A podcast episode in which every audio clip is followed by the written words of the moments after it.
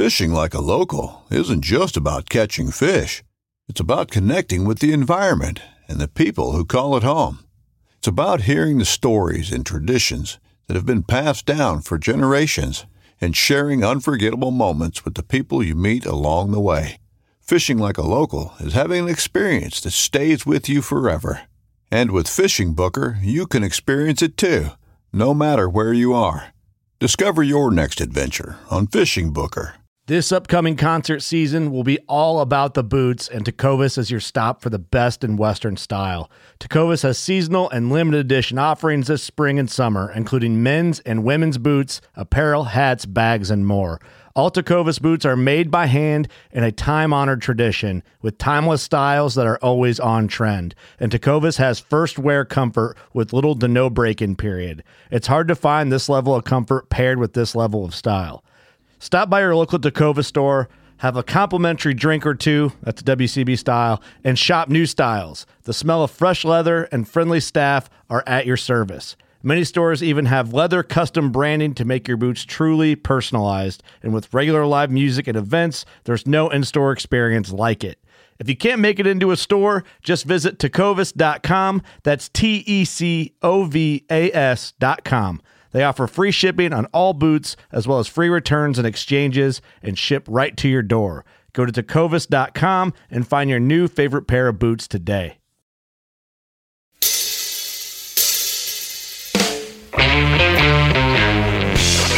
Hello and welcome to the Truth from the Stand Deer Hunting Podcast. I'm your host, Clint Campbell, and you're listening to episode number 50, brought to you by Wicked Tree Gear.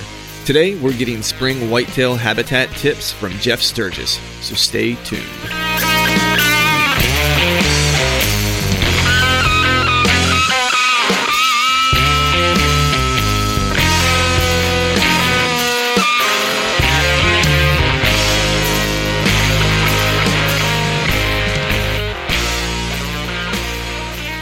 What is up, gang? You are listening to another episode of the Truth from the Stand Deer Hunting Podcast. And today we have part two of the DIY Report Habitat mini series that we're doing with Jeff Sturgis. And today we're focusing in on all things that are related to spring habitat. Um, great conversation with Jeff. You know, I really enjoy, you know, particularly this time of year that we're going to be talking about spring. Um, it's a time, of course, you can kind of get outside. Hopefully, the cold weather has left us by that point um, and you're able to kind of get your hands in the dirt and kind of it's it's really for me, you know, spring turkey hunting is is kind of happening close to the same time, at least here here in PA. It opens a little later than in some states, uh, but I really kind of start to get the itch again for for hunting because I'm able to get back outside, enjoy the weather, enjoy the timber, uh, and things of that nature. Get your hands in the dirt and really start kind of shaping things um, for the upcoming year. You know, so spring is always an exciting time. Um, speaking of habitat updates uh, or habitat improvements, let's take a quick moment to talk about a few of our partners. Wicked Tree Gear, of course, uh, it's the longest lasting, fastest cutting, toughest tree trimming equipment you've ever used. Simply put, the toughest saw on earth. Great, of course, when you're doing any type of habitat improvement that involves cutting. And right now, when you visit wickedtreegear.com and use the promo code TRUTH, you'll save yourself 20% on any of your Wicked purchases. Uh, one of my favorite things to do during the spring, of course, is starting to watch the antler growth from you know the beginning of spring or from mid spring uh, through the summer, and you know nothing makes that easier than hanging yourself an Exodus uh, outdoor gear and Exodus tree or trail camera in the timber. Um, life's a passion. Pursue it. Uh, these guys are awesome. You know, I don't, you know, I don't know that there's a whole lot left to be said for these guys in terms of their the quality of their products and their customer service. So just do yourself a favor and visit them at ExodusOutdoorGear.com and order a new camera today, and use the promo code Truth at checkout and save yourself twenty bucks. Um, and of course, spring is is that time of year when we're all doing a lot of planning, depending on what your habitat goals are. Um, a lot of folks start their planning in the spring, and if you're doing that this year, you want to take a look at Tecomate Seed. Uh, Tecomate Seed Company uh, is is uh, is a company that's from Texas. It's it's been used a lot in the South. It's extremely drought resistant. Great product. Um, so no matter if you're in the South, the Midwest, or the North, uh, Tecomate uh, Seed has your food plot needs covered. And visit them at tecomate.com and check out their product selector tool to help you pick the right seed for your food plots. Use the promo code Truth at checkout and save yourself 20%. And one last quick shout out. So this was a gentleman by the name of Mike Swartzenberger. Uh, Mike, if I I hope I pronounced your name correctly. If not, my apologies. Um, but we were going to hook up at ATA, and, and things just didn't kind of uh, work out for us to run into one another. But he is a coffee roaster um, and roasts a blend of coffee uh, that is called. Uh, let me look at this real quick so I make sure I get the name right. The the company I think is Hemisphere Coffee uh, Roasters, and that's hemispherecoffeeroasters.com. And he shared a bag of his Awaken the Hunt Hunter's Blend coffee with both John and I.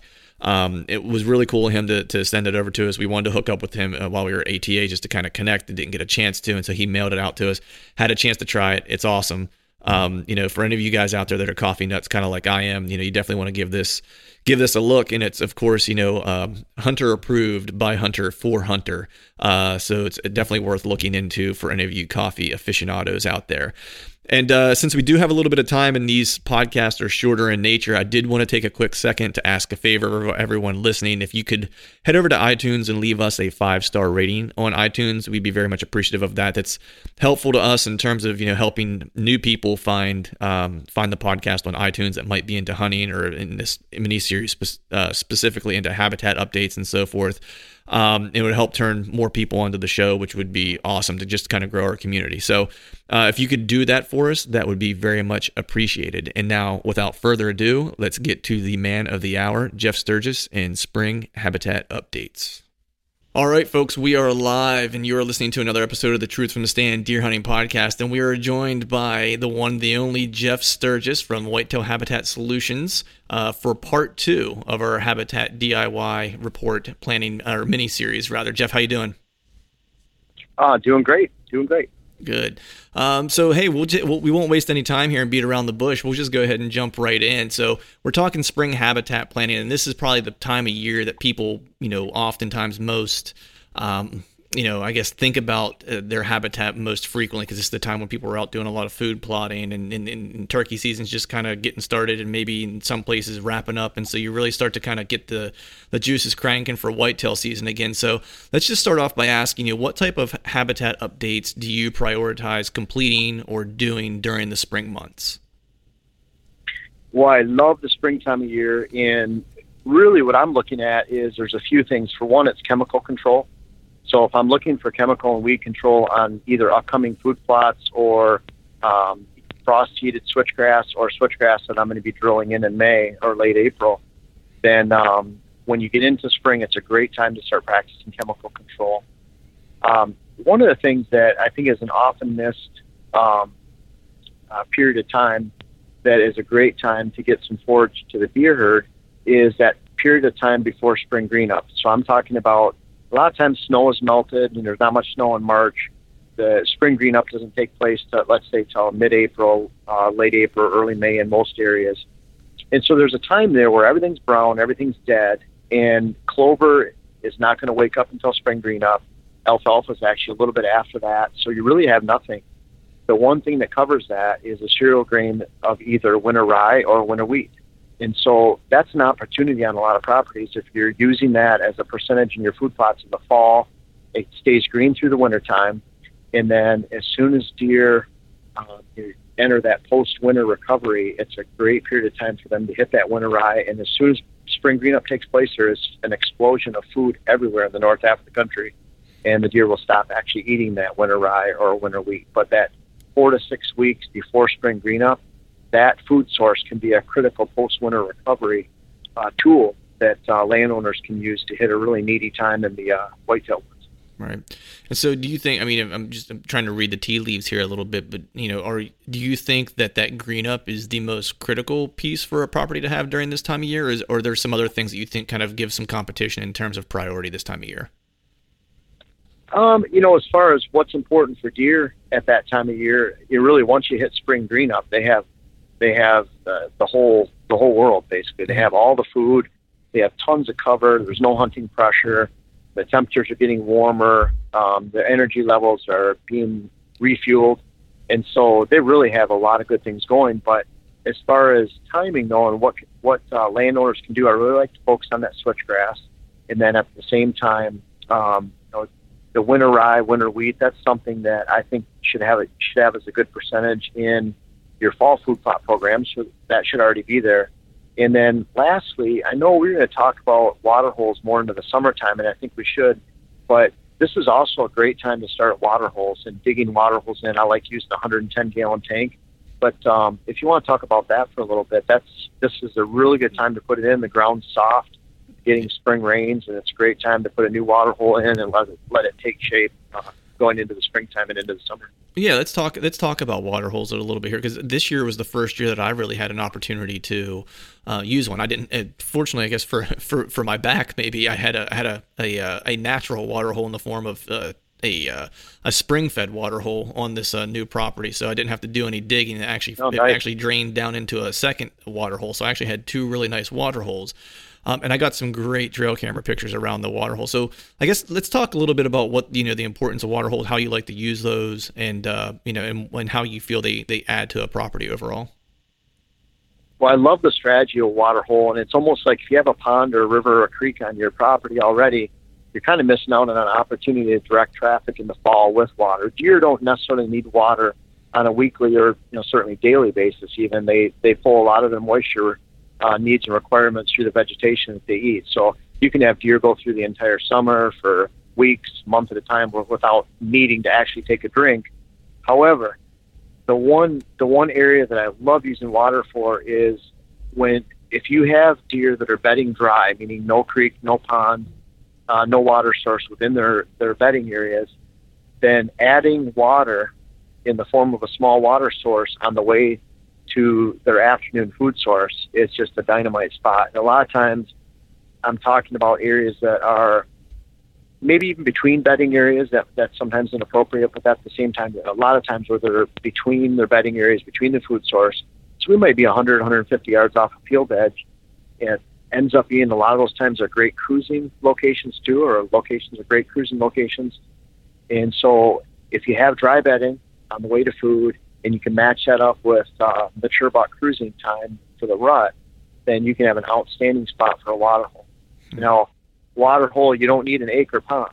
And a lot of times when someone's putting in an acre pond, you're just taking a lot of habitat away um, that you can use for bedding areas, especially on small properties. So my favorite form of water hole right now is a 110 gallon tank.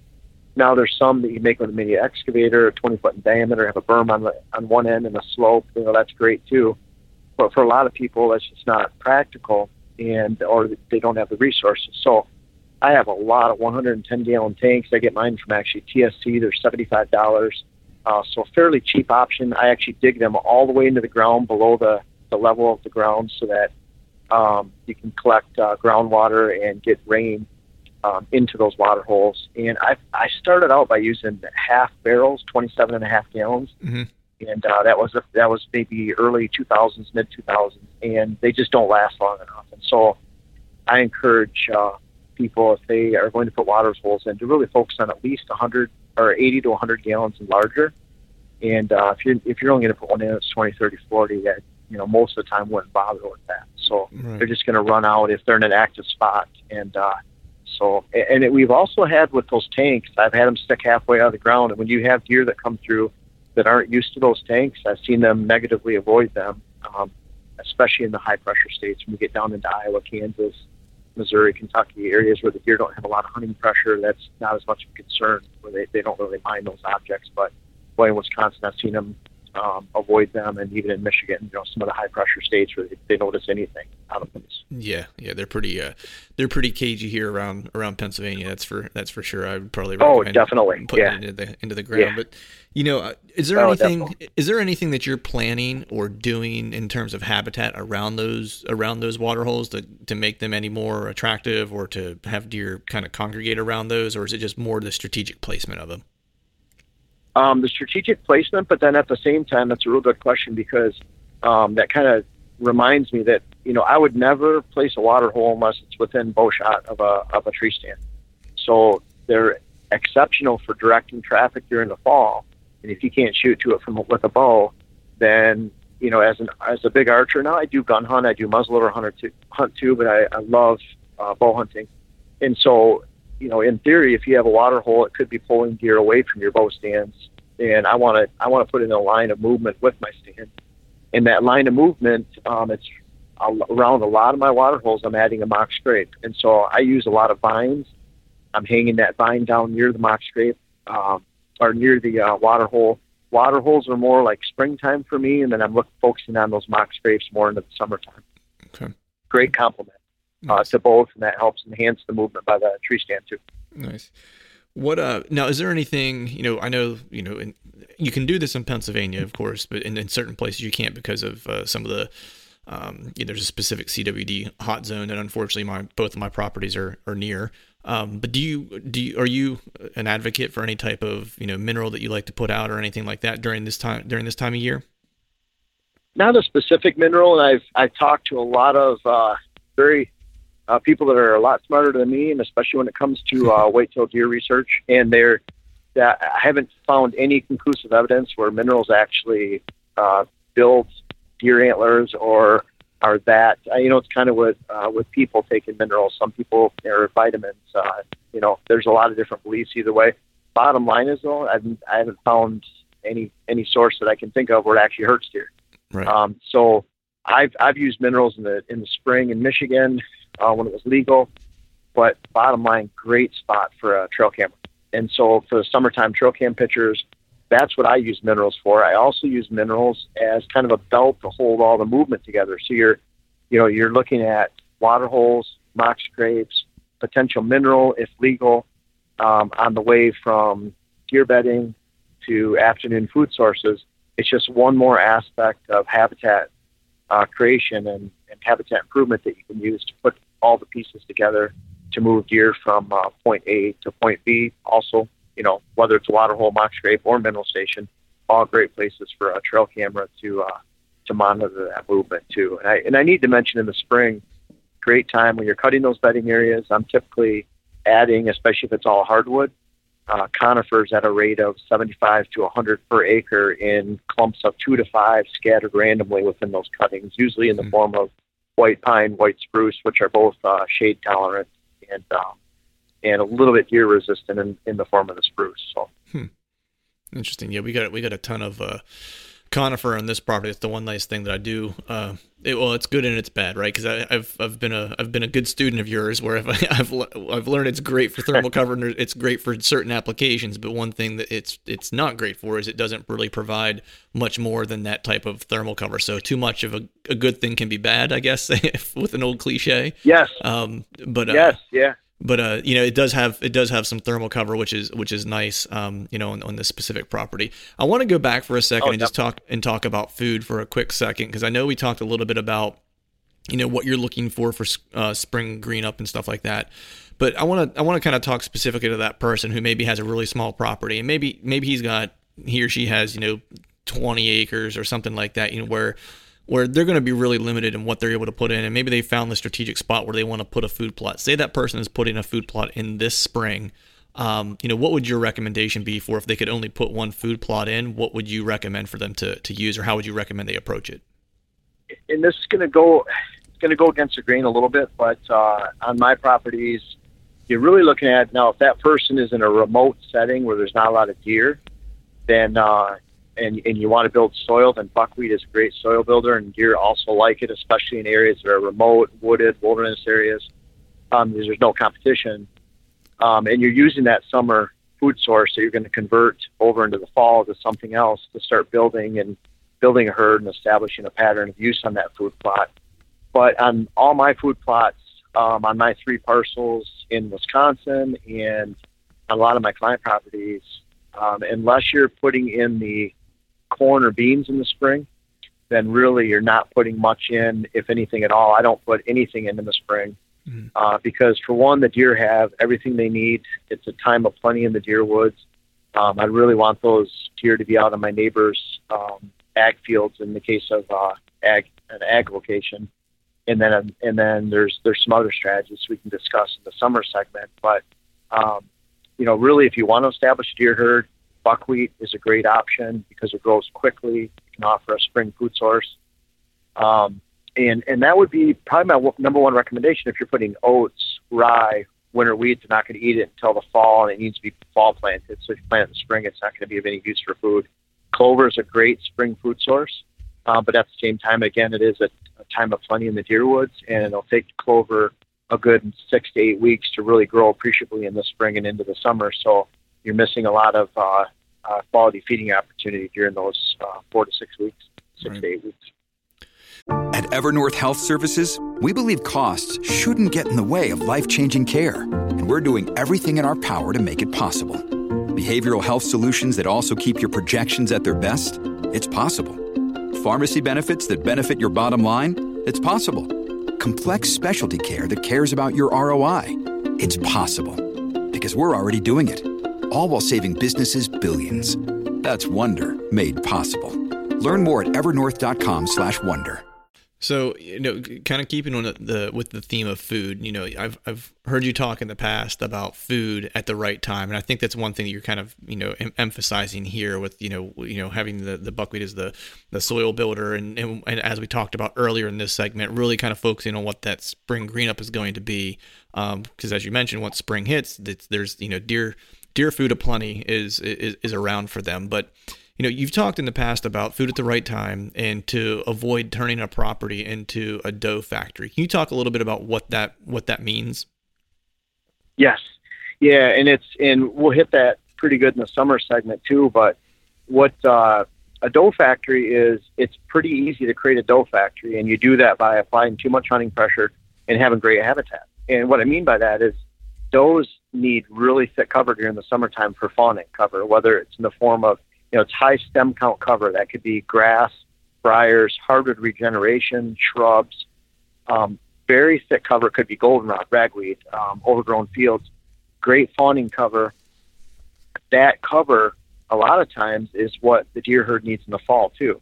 So if you have high quality summer food in the form of say soybeans, clover fields, alfalfa, and then you have high stem count habitat, then you can expect great fawning grounds for does. And when you have great fawning grounds, you have a lot of does and fawns, and it's competitive. They're there every summer, and they can literally eat eat out of house and home. So when you get into the fall, um, you have a really hard time keeping up with the deer herd that's already there, hitting your fall food sources when they're growing. And and we can talk about that later. But I often find that when you offer a huge amount of summer food, you have to double up on the amount of food plots you would have in the fall to make the you know to offer enough food for the deer to make it through uh, January and February. Right. So because you have that army of does right there waiting, they take it over, and does take up space, and so bucks. That's why bucks are last in the field. It's not because they're just sitting back there 100 yards away waiting for the does to go by. It's because they're typically behind the does and fawns, and if you don't have enough room to hold does, fawns, adequate cover close to those food sources, and then room for bucks behind them, you're just not going to have any room left over for bucks. That yeah. at least bucks that focus on your your food sources every single day. So right. very easy for does to take up space, and uh, and there's a lot of reasons for that too. Yeah, I mean, I think that that's you know one thing that I've learned on one of our properties is you know that we made a mistake when we put the first food plot in and we were inexperienced at that point and you know it, it turned into exactly what you're saying a, a, doe factory and it's fortunately that field's getting ready to roll over again because it was a perennial um, and so mm-hmm. now we're looking at more of the approach of what you're talking about is that we have to be mindful about what we put in there because we want to make sure that we're getting, you know, like as you know, the quote I kind of stole from you, making sure that we have the right food at the right time. It's like sure we want some stuff during green up, but I don't want the property necessarily to hold a hold a ton of does. I want there to be enough there that the, the the deer that are living on the property get what they need, but that I'm not pulling deer off of every other property around me at that time. But once we get into the fall season, I want to make sure that I've got the right food for that time of year. That way, the deer that I am holding aren't necessarily leaving. Um, or have to leave to find to find food, you know. And I think a lot of that, and I've heard you talk about this as well, is taking into consideration what you have in your neighborhood. You know, what what does the neighbor have versus what do I have? You know, when are the deer going to be most adequately supported on his property or her, his or her property versus my property? What time of year is each of our properties best? And making sure you're t- kind of balancing those things especially if you're going to you know if your plant season is in the spring if you're doing it right now it's like that's one one of the things you want to think about is how how are you managing that not just this year especially if you're doing a perennial but how's it going to impact you you know years to come? So um, i think there's some good right. food, some good food for thought. But um, just yeah go ahead What's that? Oh, I was just gonna say that one of the, one of the things with critical food at critical times is it's not always about offering a 10 as a food source. It's offering something that is different than the local habitat. So offering, say, alfalfa in the middle of summer or early early summer when that local habitat's a 10 and your food source is a 10, there's not really much of a difference in what you're offering. Mm-hmm. Now, offering rye that might be a five or six on the scale of food plotting at a time when the local habitat is zero is really making a difference. You're a plus five or six if you look at it that way, as opposed to offering um, a great food source at a time when your habitat's already at its peak for the year. Right. No, so really thinking about that, you know, the yeah. critical timing of what the deer actually, you know, and when. Yeah, it's uh there's a, there's a lot to take in other than just throwing seed in the ground, and I think a lot. I think that's why. Oh yeah. You know, yeah. I wanted to wanted to do the mini series here with with this is because I think a lot of folks, especially if they're just starting out, that's I think that's you know their first approach because it can sometimes get a little overwhelming, and hopefully we're shedding some light on just some you know decisions that you can make during the different times of year to help you have some some better success and set set yourself up for for less heartache and and backache maybe down the line. Um, but to wrap up the uh, the spring and habitat planning section, Jeff, why don't you go ahead and give us the Jeff Sturgis tips for assessing spring plan uh, planning and habitat for the spring?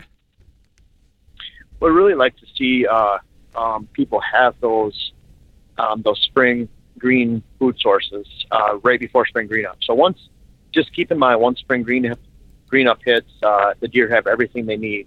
Now at that time, before spring green up and at spring green up, I love putting in my water holes. It's easy to get into get them into the ground. A lot of times you get the benefits of, of rainfall. Uh, great time to control your weeds for future food plots or start controlling or um, hopefully um, June germinating uh, switchgrass. So it's a great time to start spraying, whether it's simazine in March or your first Roundup application in April sometime. And um, so the green food sources, the chemicals, water holes, all great aspects. And then, of course, tree planting. So really good time to, if you've created some cuttings, you want to diversify your hardwood cuttings, to get those conifers in there at a rate of 75 to 100 per acre in clumps and really trying to change the diversity within your hardwood settings. Uh, and uh, so good time to add diversity, meet some green food sources, get some water holes going, and, uh, and get your chemicals started. All right. Awesome. Well, guys, you you heard it here. Uh, the Jeff Sturgis three tips for spring planting. Thanks for coming on, buddy. Yeah, yeah. Thanks for having me again, Clint. Love love uh, being a part of this series. All right, folks, that is a wrap for today's show. I'd like to thank Jeff joining us for joining us again this week uh, for the spring habitat updates. If you haven't yet, make sure to head over to whitetailhabitatsolutions.com and check Jeff out, and make sure to follow him also on all of his social media platforms. Great follow, great content, and uh, you won't be disappointed. Also, want to give a big thank you to all of you for listening. And as I'd mentioned in the upfront, if you wouldn't, uh, if you would have a few extra minutes, if it wouldn't be too much to ask, uh, please head over to iTunes and leave us a five star rating. And also be sure to subscribe to the podcast. That way, you make sure to receive each podcast as it releases on your mobile devices. And before we shut this thing down, I need to give a big shout out to our partners that continue to help us make this podcast possible. Wicked Tree Gear, Exodus Outdoor Gear, Tecomate Seed, Glacier Coolers, Ramcat Broadheads, and Trophy Taker Rests. And until next time, we'll see y'all.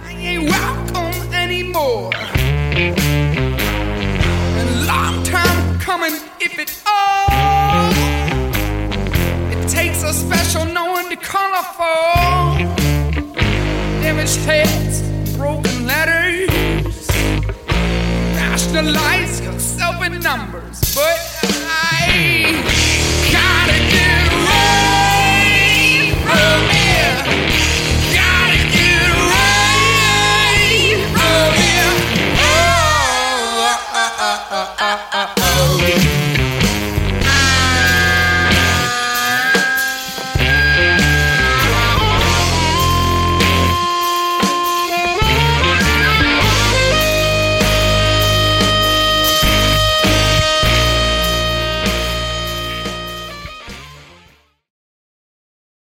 right, gang, the new Truth merch is in stock at truthfromthestand.com and on YouTube below any of the Truth from the Stand videos. I've got some new hats, beanies, t shirts, long sleeve t shirts, and sweatshirts. There's even a new do hard shit hat for those of us who like to embrace micro dosing adversity. So head to truthfromthestand.com and check out the new gear and use the code TRUTH, T R U T H, and save yourself some cash on the new gear.